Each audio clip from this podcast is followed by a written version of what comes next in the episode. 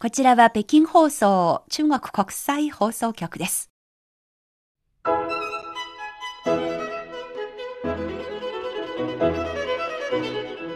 皆さんこんばんは。ハイウェイ北京中国情報ラジオ火曜日2時間目の CRI インタビューご案内の大正円です。各種様々な業界で活躍されている方たちにじっくりとお話を伺うこのコーナー。今回は月1回のシリーズ企画、日本の自治体職員在中国ジャーヨーのコーナーです。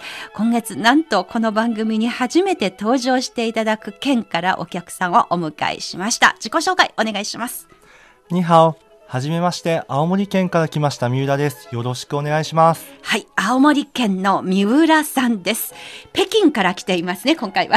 そうです。はい。11月の26日、もう今年あと1ヶ月となりました。北京は冬ですが、青森県は今頃どうですか？まだ秋ですか？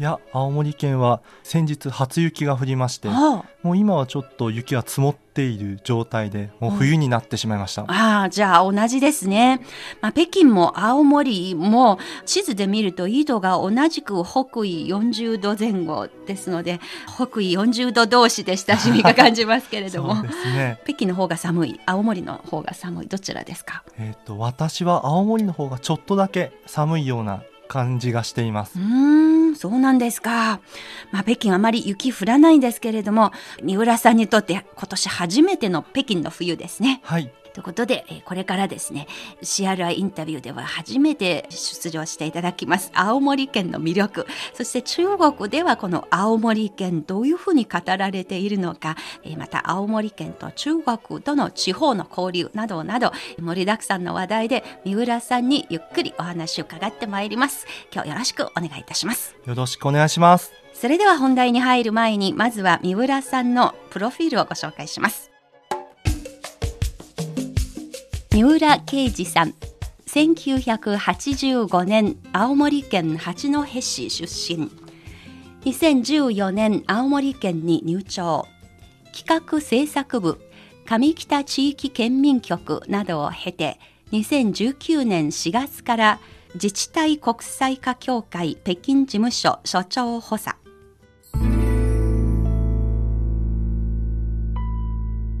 CRI インタビュー日本の自治体職員在中国ジャーヨー今回は75回目を迎えました。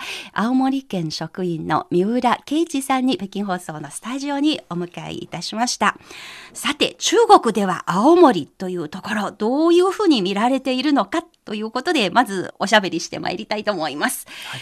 三浦さんはどうですか？北京に来ていつも青森から来ていると自己紹介すると大体中国の皆さんからどういうふうに反応されますか？大体リンゴが美味しい場所だよねという言葉をいただきます。すごくよく知られているんですね。青森のリンゴ。はい。まさに中国のインターネットでもリンゴがやっぱり一番先に出てくる青森県のイメージですね。ところで青森のリンゴで調べるとこういう記事を見ました。中国語の記事ざっくり内容を紹介します。同じくリンゴなんです。なぜ日本青森産のリンゴが天下にその名を馳せることができたのか。これが見出しですね。冒頭こういうふうに書きました。中国はリンゴの生産大国であり、輸出大国、消費大国でもあります。2017年全世界のリンゴの生産高は7621万トン。そのうちの57%が中国で作られています。そして中国のリンゴ年間12万トン輸出しています。しかし、世界で一番有名なリンゴはこれは隣国日本の青森県にあるリンゴですというふうに書いてありまして、で、この記事は何を書きたいのか次です。なぜ青森県がここまで世界で一番有名なリンゴを作ることができたのか、そのリンゴの産業遅延をもって世界のリンゴ観光の名称地になっているのか、青森県のリンゴ産業からどのような経験が私たちにとって参照にできるのかという長い記事があります。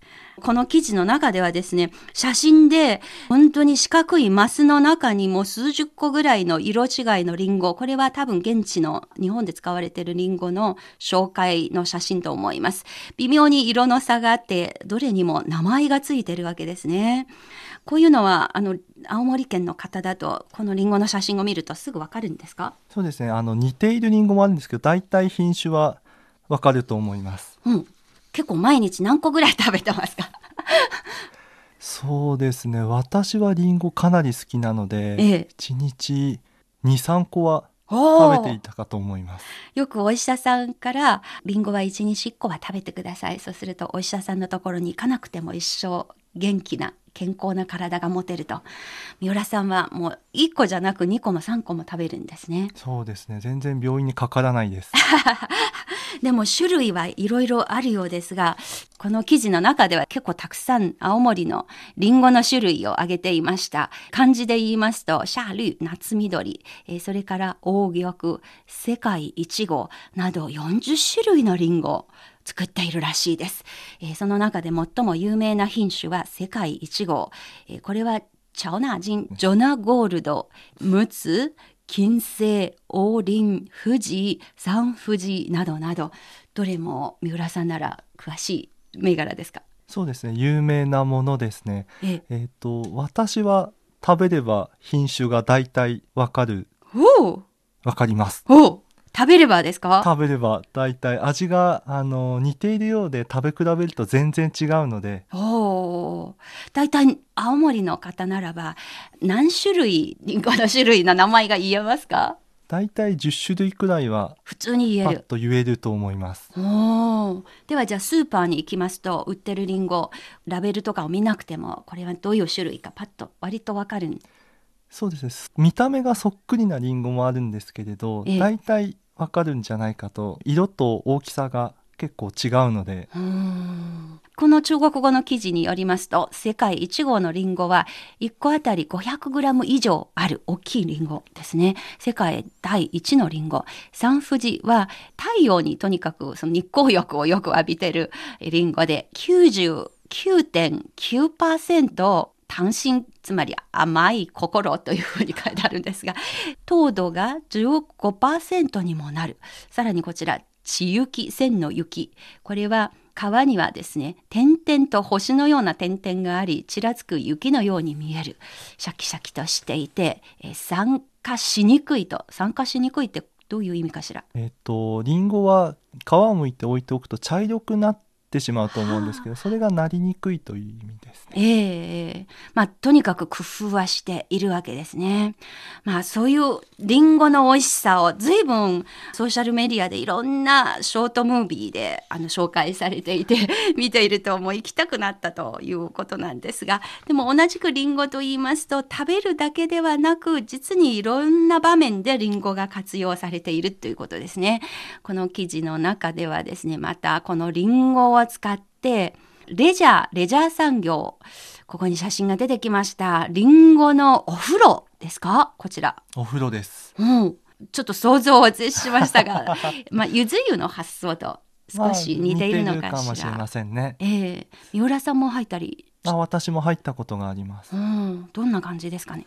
やっぱり香りがすごく良くて、ええ、あとお肌もツルツルするような気がします。うん。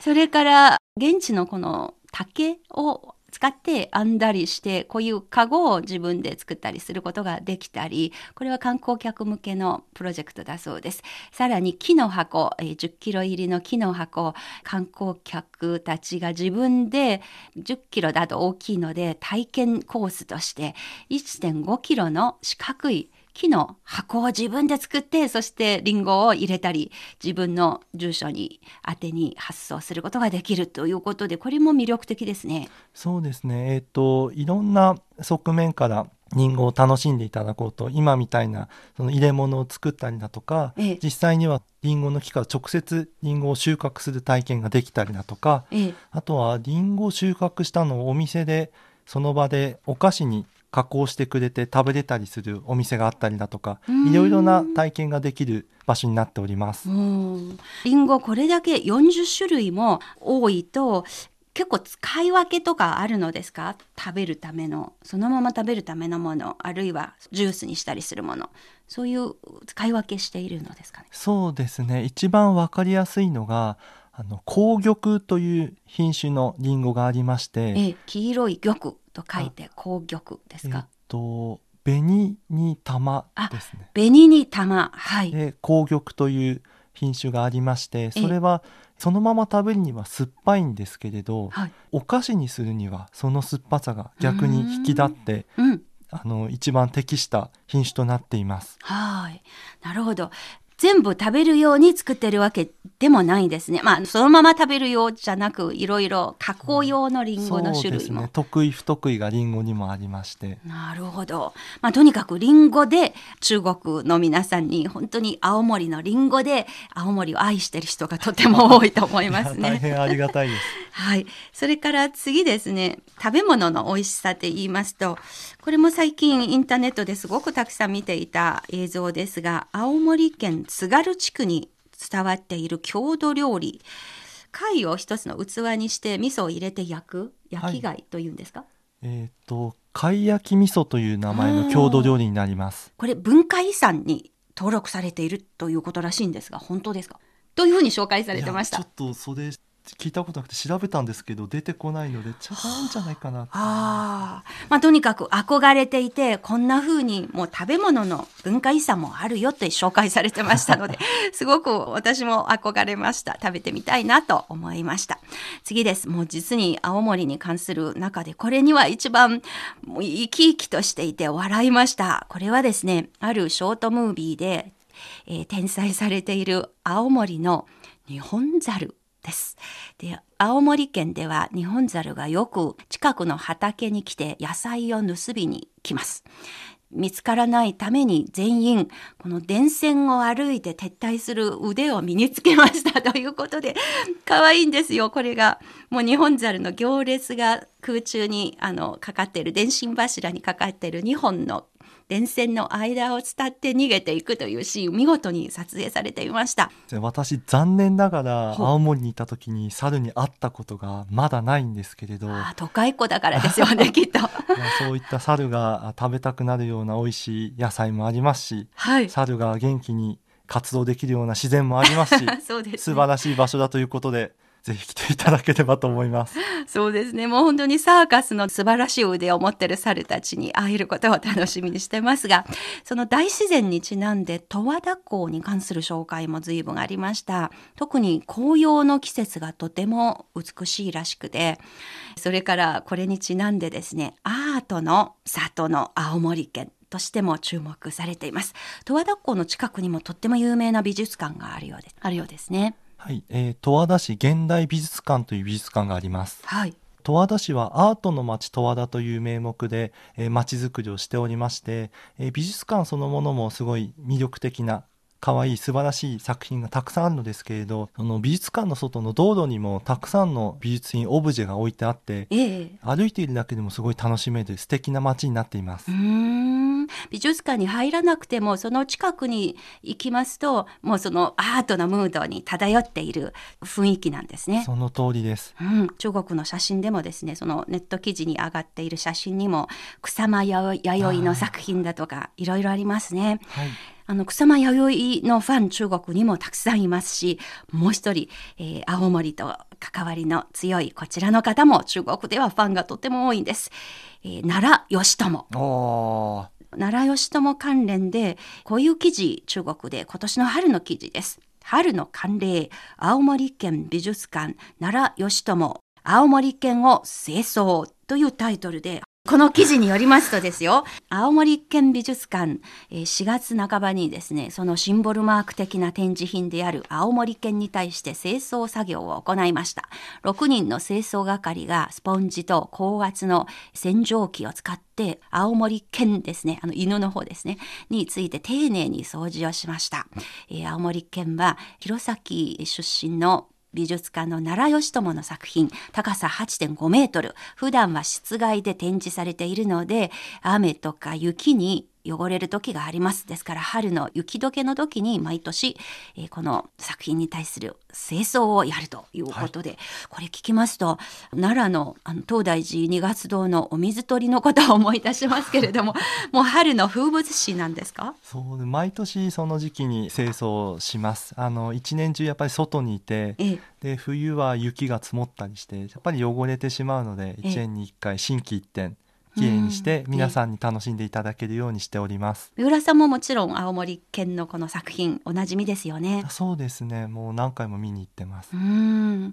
あの四季折々表情違うということですかね。そうですね。特に特徴的なのが冬で、ええ、冬になると青森県の上にも雪が積もります。うん、でその雪がちょうど頭の上にだけ残るのでちょうど帽子を雪の帽子をかぶったように見えます。ほう。しかもその帽子日によって形も変わったりしますよね。そうですね。ちょっと溶けてきたりすると斜めになったりしていろいろな、えーと、見た目装いが楽しめます。はあでも奈良義朝の若者のファンが中国にも多いということもしかして三浦さんも含めて日本の方驚くのかなと思いますがその辺どうですか？そうですね私も初めて今回の、えー、ラジオでお聞きしてびっくりしましたあと嬉しい嬉しく思っています。はい。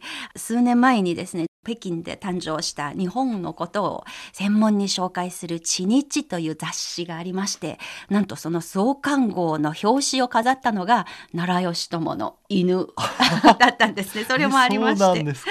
はい。まあそういうことで、えー青森に関しまして、リンゴだけではないという記事も随分ありました。えー、実は、あの、青森と言いますと、中国でまたこれもとっても人気のある、太宰治ブームがありまして、これも青森県ですし、えー、それからこれは、あの、演劇好きな人と中では随分とても好きな人が多いんですが、寺山修司。この方も青森県の出身なんですよね。はい、まあ、こういう文学の視点から、あるいはアートの視点と合わせて、青森が中国でいろんな人たちに愛されているということを、まずお伝えしたかったんですね。ありがとうございます。ちょうどあの今年が太宰治の生誕110周年にあたる年で、はい、いろいろなイベントをやっておりますので、ええ、ぜひ一度機会があれば来ていただければと思います。うんやっぱり太宰治の生まれたところ育ったところこれも含めてファンの皆さんきっともっと知りたいと思っている人が多いんじゃないかと思います。CRI インタビュー本日は青森県職員の三浦啓二さんにお話を伺っています。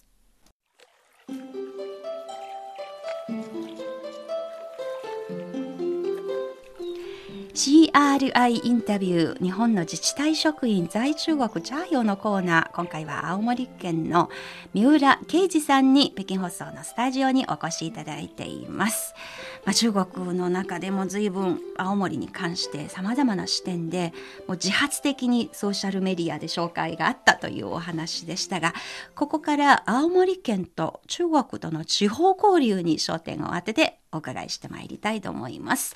そうですね。青森も中国との友好証券だとか友好都市交流随分行われているのでしょうか？はい、えー、青森県は遼寧省の大連市と経済交流協定を結んでおります。ちょうど今年が、えー、協定締結15周年でいろいろなイベントを行いました。はい21世紀に入ってからこの協定結ばれたようですね。例えばどのようなイベントがありますか？えっと、今年の9月に青森県大連市友好経済交流15周年記念フォーラムを青森県にて開催しまして、はい、えー、大連市の代表団の皆様が参加してくださり、各種、えー、記念行事を行いました。うん、でまた10月に今度は青森県の代表団が大連市を訪問いたしまして、ええ、いろいろな経済協定のあ経済交流の今後の方針などについて話し合うなどの交流を行いました。うん。三浦さんもどちらかに参加されましたか？私は青森県の代表団が大連市を訪問する際に随行として参加いたしました、うん、現場で感じた交流会の様子どうでしたか？青森県の代表団が大連市を訪問した際に貿易関係の設備施設をいろいろと視察させていただきました、ええ、大連市は青森県のものを輸入して売るという環境をすごい丁寧に整えてくださっていてその点ですごい頼りになるパートナーなんだなと感じました。青森のどういった商品とかに大連市の皆さん興味ありそうでしたか？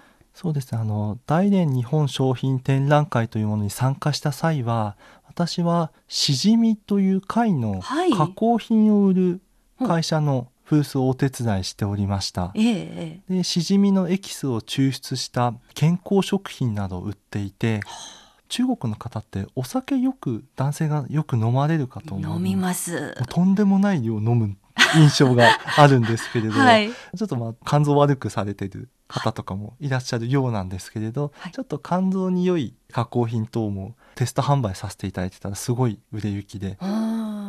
健康食品がやっぱりよく売れる。そうですね。健康に対する中国の方の興味関心というものの高まりを非常によく感じました。うんなるほど。大連という町三浦さんは以前から通っていたのですか？その友好都市ということもありまして。今年の5月に初めて行きまして、ええ、今までで全部で3回訪問いたしました。おお5月からもう3回ですね。そうですね。すごいペースで。そうですね。どうですか？この大連という町。大連市の方はですね日本語ができる方が多いなという印象がありました。あの、はい、ご飯を食べにお店に行ってもたどたどしい中国語で注文してると 自分は日本語ができるよと言って助けてくれる方がすごい多かったという印象があります。えー、やっぱりその日本人の方が訪問すると何かと日本語がわかる人が多いので便利だなと感じたのですね。そうですね。便利なのもそうですけどやっぱり自分の国の言語を外国の方が学んでくださってるというのはすごい私ありがたいことだなと思っていて大弟子の方をもっと好きになりました。きっと相手も一生懸命たどたどしくも中国語喋ろうとする三浦さんのことも同じ気持ちで接してくれていたんじゃないかなと思いますね。やっぱり青森県としましては大連との交流のことをやはり重視する姿勢なんですか？そうですね。青森県は中国の地方政府と何か交流を結んでいるというのは大円市さんが唯一の場所となっています。で今年で15周年となりましたが今回の双方の訪問でも今後もお互いに協力し合って経済交流を深めていこうという挨拶がなされておりました、はあ、今後もずっと続いていくものと思います、はあ、やっぱりお互いにこういうニーズがあるということを現場で確認できたとでもあるようですね。はいはい。青森と中国との地方交流。結構県によりましては40年ぐらいの歴史もあったりする県もありますが、青森は15周年を迎えた。ただし、これまでの15周年、やっぱり中国にとっては非常に変化の大きい15年間だし、中国の人がどんどん海外へ実際に出ていく、そういう時期でもありますので、これをきっかけにもっと盛んに中国各地との交流が行われることを私も祈っております。さて、この観光の話になりますけれども、青森ももちろん観光の盛んな場所としても知られていますが、実際外国から青森を訪れている観光客、やっぱり日本全体増えている中、青森県の受け入れ人数も増えているのじゃないでしょうか。はい2018年の青森県の外国人の延べ宿泊者数というデータがあるんですけれど、はい、こちらその前年比の45.7%増となりなんと伸び率が全国トップとなりました。そうなんですか。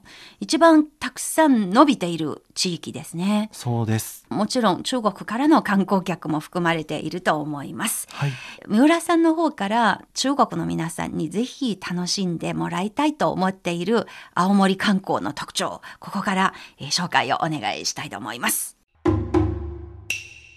はい。今日冒頭でリンゴの話をたくさんさせていただきました。はい、で、えーと、ちょっと喋り足りなかったことが1個ありまして、弘前市というところはアップルパイをすごく推していて市内に約50店舗のアップルパイを提供しているお店があります。でそれぞれ別のお店独自のアップルパイを作って売っていますのでその食べ歩きするだけでもすごい楽しめると思います。へえそうなんですか。あのリンゴは季節とかがあるかもしれません。でもアップルパイならば年がら年中そうですね。食べられますね。食べられますね。そうなんですか。私も食べ歩きをしたことがあるんですけどまだまだ50店舗もあると全然半分もいけてないくらいですアップルパイは私が最初に食べたのがもう恥ずかしいですがあのマクドナルドなんですね。あの多分大体の中国人がアップルパイという食べ物をがあることを知ったのが、まあ、マクドナルドじゃないかなと思いますが その極意が何なんですか？その50店舗もそれぞれ風味の違うアップルパイ違うんですか？その店によって。驚きなんですけど店によって結構全然違ってあのリンゴの柔らかさどれくらい似てるかも違いますしそのパイ生地での包み方も違いますしあのアーモンドなどでの装飾の仕方も全然違うので形もの違いから楽しめて味も違いも楽しめるのでやっぱりこれは自分の足で回って食べ歩かないとちょっとラジオでは伝えきれないなと思います。それはそうですよね。つまり50店舗ぐらいの店があると50通りぐらいのアップルパイがある。その通りです。うん、これは現地に行かないといけませんね。リンゴが魅力の一つ、よくわかりました。二つ目は、弘前城の桜をおすすめさせてください。ね、はい。で弘前城の桜は一説日本一とも呼ばれるもので、50種類約2600本の桜が咲いています。へえ、すごいですね。2600本。はい。北京の桜の名所は玉園団公園。とっても大きな公園で大きな湖もありますが、やっぱりその中は2、3000本ぐらい、えー、数十年かけて植えましたが、それと大体同じような規模の桜が弘前城の周辺に集中しているということですね。はい、その通りです。はい。せっかくならば一番いい時期に見ていただきたいなと思うんですけど、ええ。っと、4月の下旬から5月の上旬に弘前では弘前桜祭りというお祭りが開催されます、はい、この時期が一番見応えがあるかと思います。弘前のその桜とえりんごの産地である青森とどうやらつながりがあるということをさっきちらっと聞きました。はい。弘前城の桜の管理の技術というのはもともとはりんごの剪定技術を応用したものになっています。うん。結構生かすことができるものなんですね。桜の管理とりんごの木の管理。そうですね。印象としては全然違うもののように私も感じるんですけれど、ええ、昔の人が頑張って応用したらすごくうまく成果が出たということで今では青森県一の桜の名所となっています。ほうほうほうまあ、青森がまた東北の伝統的なお祭りが盛んな県としても知られています。これも多くの中国人の若者を引きつける魅力の一つなんですが、次はもしかしてお祭りでしょうか？はい、三つ目は青森のねぶたを紹介したいと思います。ねぶた。はい。ねぶた日本三大祭りの一つで毎年8月の初めに開催されます、ええ、えー、国内外から約300万人が訪れる人気のお祭りとなっています。すごいですね。300万人何日間ですか？このお祭りの開催期間。えっ、と6日間になります。6日間に300万人。すごい数ですね。はい。このねぶた祭りの特徴は衣装さえ着れば誰でも観光客の皆さんでも参加ができるという点にあります。衣装というと？ねぶたに参加する人は羽と跳ねる人と書いて羽とというのですけれど。羽と。はい。羽と衣装というものを着て浴衣に形が似ています。はい。浴衣のような衣装を着れば羽とになれるわけですね。はい。そうです。誰でも。でその衣装も現地でレンタルができますので、ええ、行ってその場で祭りに参加できるというすごい気軽に参加できる。気軽に参加できるお祭りになっています。跳ねる人というと跳ね方にこだわりはないですか？はい。えーと、その跳ね方は片足ずつジャンプをするだけなので簡単に誰でも跳ねることができます。ちょっと練習するだけでそれっぽくできるわけですね。その敷居の低さも特徴で上手い人はすごく切れよく跳ねるんですけれどちょっと跳ねるだけでもすぐあのみんなと一緒にお祭りに参加ができる一体感が得られると思います。あいいですね。私は実はねぶた祭り見たことがあります。でも北京です。青森ではなく。まだ私学生の時に国交正常化20周年記念。その時に日本から結構各地のお祭りの行列が来まして北京の市内の街を夜練り歩くというシーンを現場で見たことがあるのでやっぱりねぶたがものすごく大きいみこしといえばいいんですかそのねぶたの。そうですね、台がとても迫力があることはあの時に一回見ただけですが今でも大変インパクトに思い出せますね。こういうのを現場で体験するのもただ300万人もいるので それを覚悟した上でですね、はい、人は多いかもしれないですね。お祭りはやっぱり人が多い方が賑やかですものね、はい、さてりんごに桜にねぶた祭り他にもあるようですね。はい4つ目は温泉を紹介したいと思います、はい、青森県素敵な温泉たくさんあるんですけれど一つ特徴がある場所をお伝えすると青鬼温泉という場所です。青鬼温泉。はい。どこが特徴ですか？はい。八甲田山の山の谷間にポツンとある温泉なんですけれど特徴は明かりが全部ランプランプ。はい。電気とかではなく？電気とかではなく多分アルコールのランプです。ああ贅沢ですね。そうですねちょっとした古代にタイムスリップできるようなそういう雰囲気味わえますね。そうですね。秘境の雰囲気を味わえる宿として温泉としてすごく有名なのでぜひ一度体験していただければと思います。青に温泉青い荷物の温泉と書くんですね、はい、温泉のある青森県。冬は今の季節スキーとかもできる場所ですか？はいその通りです。えっと5つ目最後にお伝えしたかったのがウィンタースポーツです。青森県は八甲田山という大きな山がありまして、はい、十和田湖や大井田瀬渓流にまあ近い場所にあります。でそこのスキー場が私一押しです、うん八甲田山は樹氷がものすごく大きく成長する場所でしてスノーモンスターその樹氷自体をスノーモンスター。ほうほうほう。モンスターのように大きな存在になるわけですね。はい、と呼ばれていてこの八甲田山のスキーはそのスノーモンスターのすぐ近くまで実際に滑っていけるという特徴がありまして、うんはい、自分で滑ってスノーモンスターを見るっていう体験はちょっと特別な体験かなと思います。はあ、モンスターと共に雪と戯れることができるスキー場ですね。やっぱりスキーも青森の皆さん結構青森では盛んなウィンタースポーツでもありますか？そうですね。冬は結構みんなでスキーやると思います。スキーといえば北海道とか長野がすごく有名かと思うんですけれども、はい、青森県も、えー、特に青森市は県庁所在地で一番雪が降る47都道府県で一番雪が降る場所なんですね実は。あそうなんですか。雪国なんですね。雪国なんです実は。結構積もるのですか？結構積もりますね。冬は特に毎朝雪かきから朝起きたら雪をかくみたいな。はあ。まあ今まで雪国と言いますと川端康成の小説も助かって 新潟と思い出しますがあの青森市も負けていないぐらいに雪国なんですね。その通りです。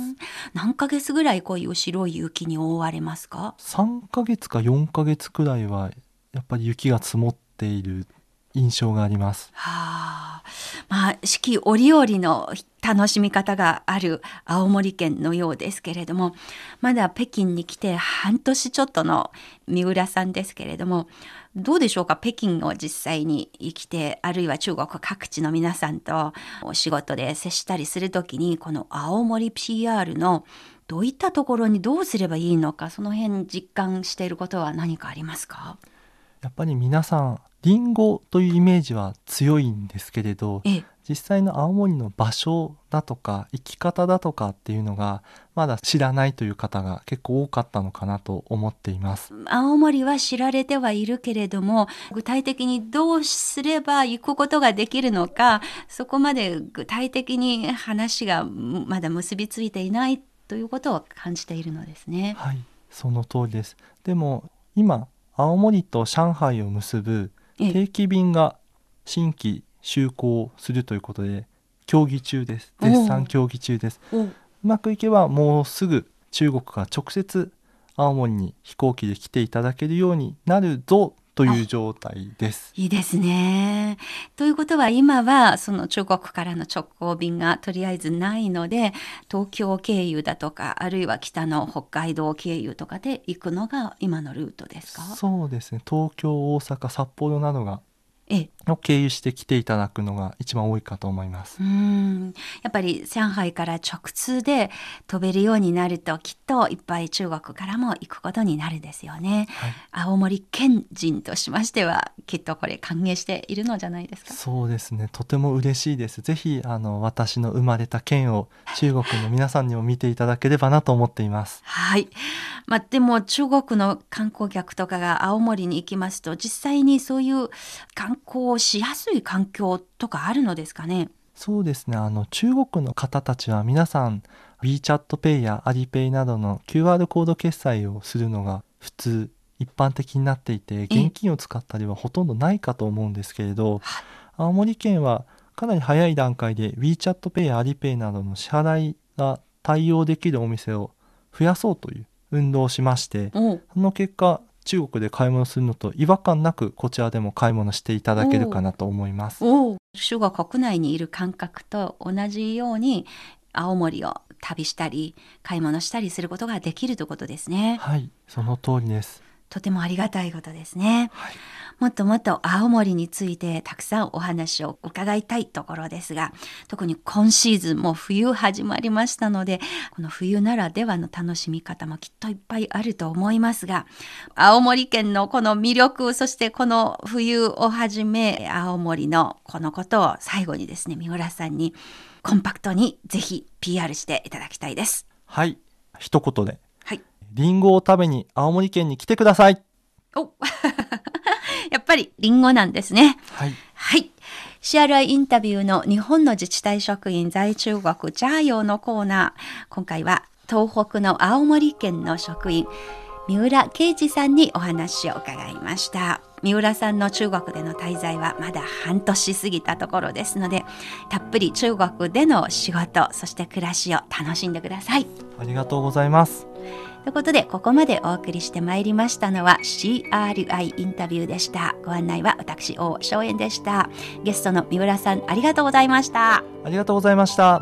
それではスタジオから一緒にさよならのご挨拶です。